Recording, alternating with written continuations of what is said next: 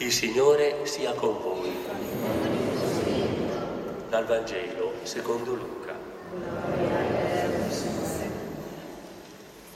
In quel tempo Gesù disse ancora questa parabola per alcuni che avevano l'intima presunzione di essere giusti e disprezzavano gli altri.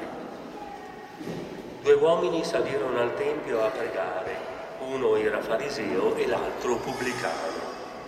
Il fariseo, stando in piedi, pregava così tra sé: «O Dio, ti ringrazio perché non sono come gli altri uomini, ladri, ingiusti, adulteri, e neppure come questo pubblicano.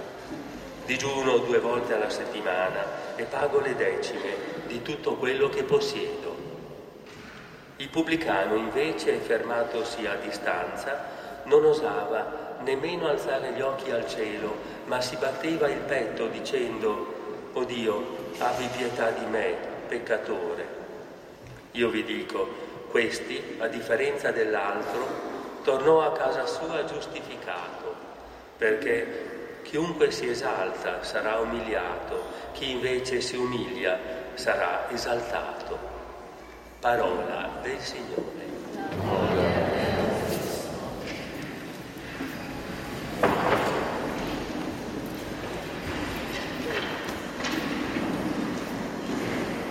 Domenica scorsa Luca, per farci capire che è necessario pregare senza stancarci mai, ci aveva presentato, vi ricordate bene, la figura della vedova, che aveva il coraggio di sfidare un giudice iniquo per dirci che per pregare ci vuole coraggio e insistenza, anche quando sembra che Dio non sia così presente nella nostra vita.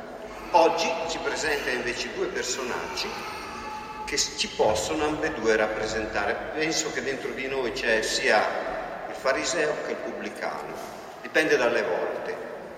Veniamo invitati dunque a entrare in questa scena e a vederci quando preghiamo, cioè a chiederci, e chiediamocela adesso, quali sono i desideri, i sentimenti, le riflessioni, i pensieri, le convinzioni che emergono e prendono forma quando preghiamo.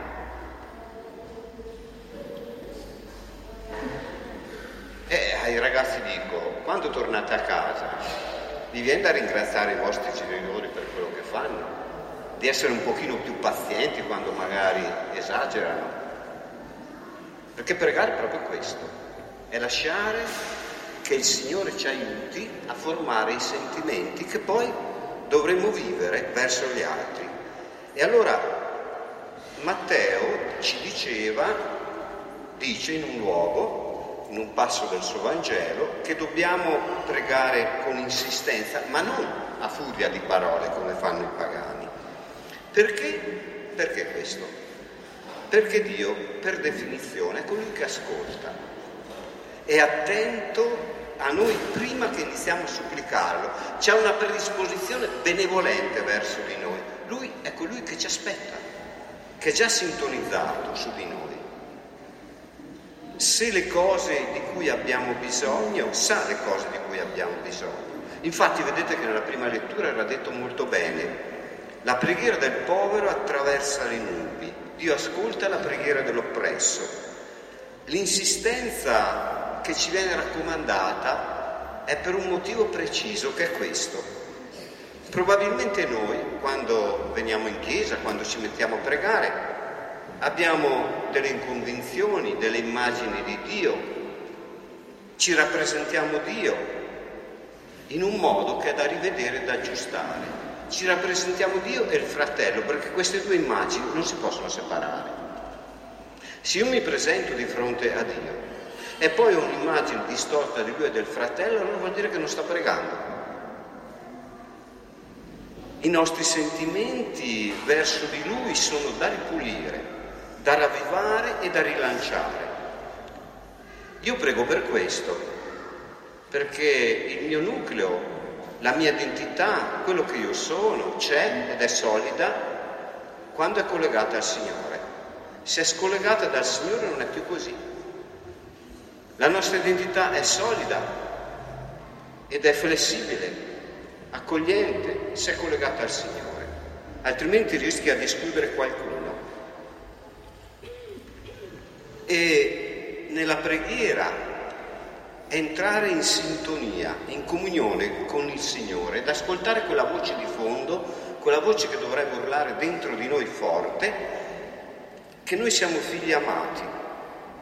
Lo possiamo fare in silenzio, lo possiamo fare sempre e dovunque, anche durante la giornata. Basta un secondo per lasciare che questa voce di Dio urli dentro di noi: tu sei il mio figlio amato. E prendere sul serio la bella notizia che il Vangelo ci manda: tu sei il mio figlio amato. E ascoltare questa voce perché le nostre giornate siano piene di fiducia, di speranza, di serenità, di impegno. Credo che tutti, cominciando da me, abbiamo bisogno di rinnovare questo per vivere una vita piena, perché sappiamo diventare dei costruttori di fraternità. Se veniamo qui anche per questo, eh? diventare costruttori di fraternità, non persone che dubitano, che hanno paura, che sono arrabbiate, perché ritroviamo qui le radici del nostro valore, della nostra autostima, andando oltre i nostri stessi giudizi. Alle volte siamo impietosi verso di noi, ci svalutiamo da soli. Di fronte al Signore noi abbiamo una dignità che ci viene donata. E allora che cos'è la preghiera? È così, è vedere noi stessi con gli occhi di Dio, non vederci attraverso le nostre insicurezze, incertezze, senso dei nostri limiti, ma vedere noi stessi attraverso gli occhi di Dio e dunque vedere i fratelli con la sensibilità che Dio ci, ci dona. Se fossimo così tutto cambierebbe: l'affanno, l'agitazione, il senso di indignità, la paura e l'insicurezza sparirebbero.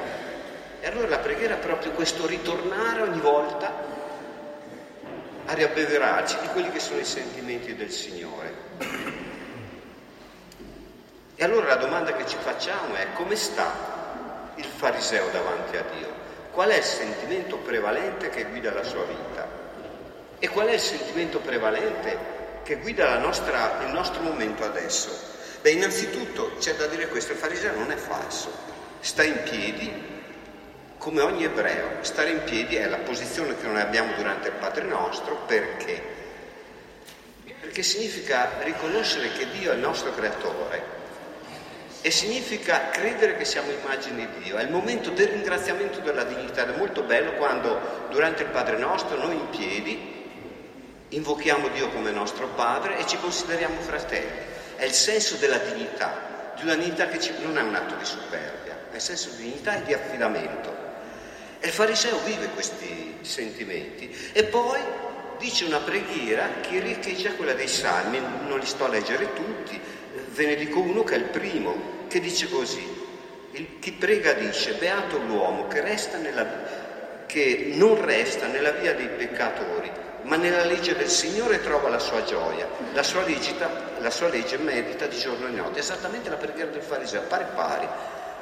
Allora, che cos'è che non funziona? Lui si ritiene giusto ed è giusto, non è una preghiera non sincera.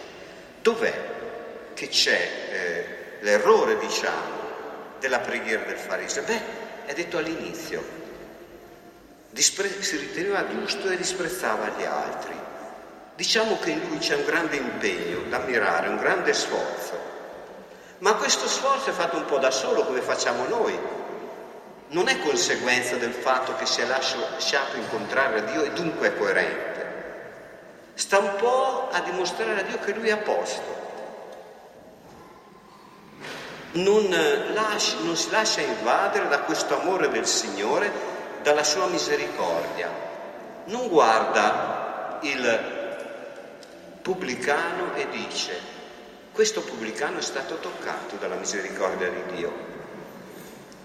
E allora questo è il punto di passaggio. Se no avrebbe pregato in modo diverso. Dico come avrebbe pregato: ti ringrazio, Signore, perché io sono giusto davanti ai tuoi occhi, osservo con amore e fiducia la tua legge. Poi il passaggio: se ci fosse stata questa comunione col Signore, sono commosso, Signore, perché il tuo amore misericordioso ha fatto breccia nel pubblicano egli ha deciso di diventare tuo figlio e mio fratello. Sono molto contento di questo e ti ringrazio, il mio cuore si cambia e non ho più bisogno di etichettare nessuno. C'è un versetto che nella prima lettura non c'è, che dice così: le lacrime della vedova scendono sulle guance di Dio. I nostri dolori, i nostri limiti, le nostre insoddisfazioni, perfino il nostro peccato scende sulle guance di Dio. E allora vedete che la preghiera è proprio questo, e la domanda che mi faccio e che ci dovremmo fare è questo: ma le lacrime della vedova, del povero, dell'oppresso e dello straniero scendono con quelli di Dio sulle nostre guance? Se no vuol dire che non preghiamo. Alle volte non è così, sapete che le lacrime magari dello straniero non scendono sulle nostre guance, cerchiamo di prendere distanza. E allora lasciamo che le lacrime di Dio scendano sulle nostre lacrime, sulle nostre guance, per diventare persone perfettamente sintonizzate con Lui, lasciarci amare di questo amore senza confini, per diventare costruttori di fraternità.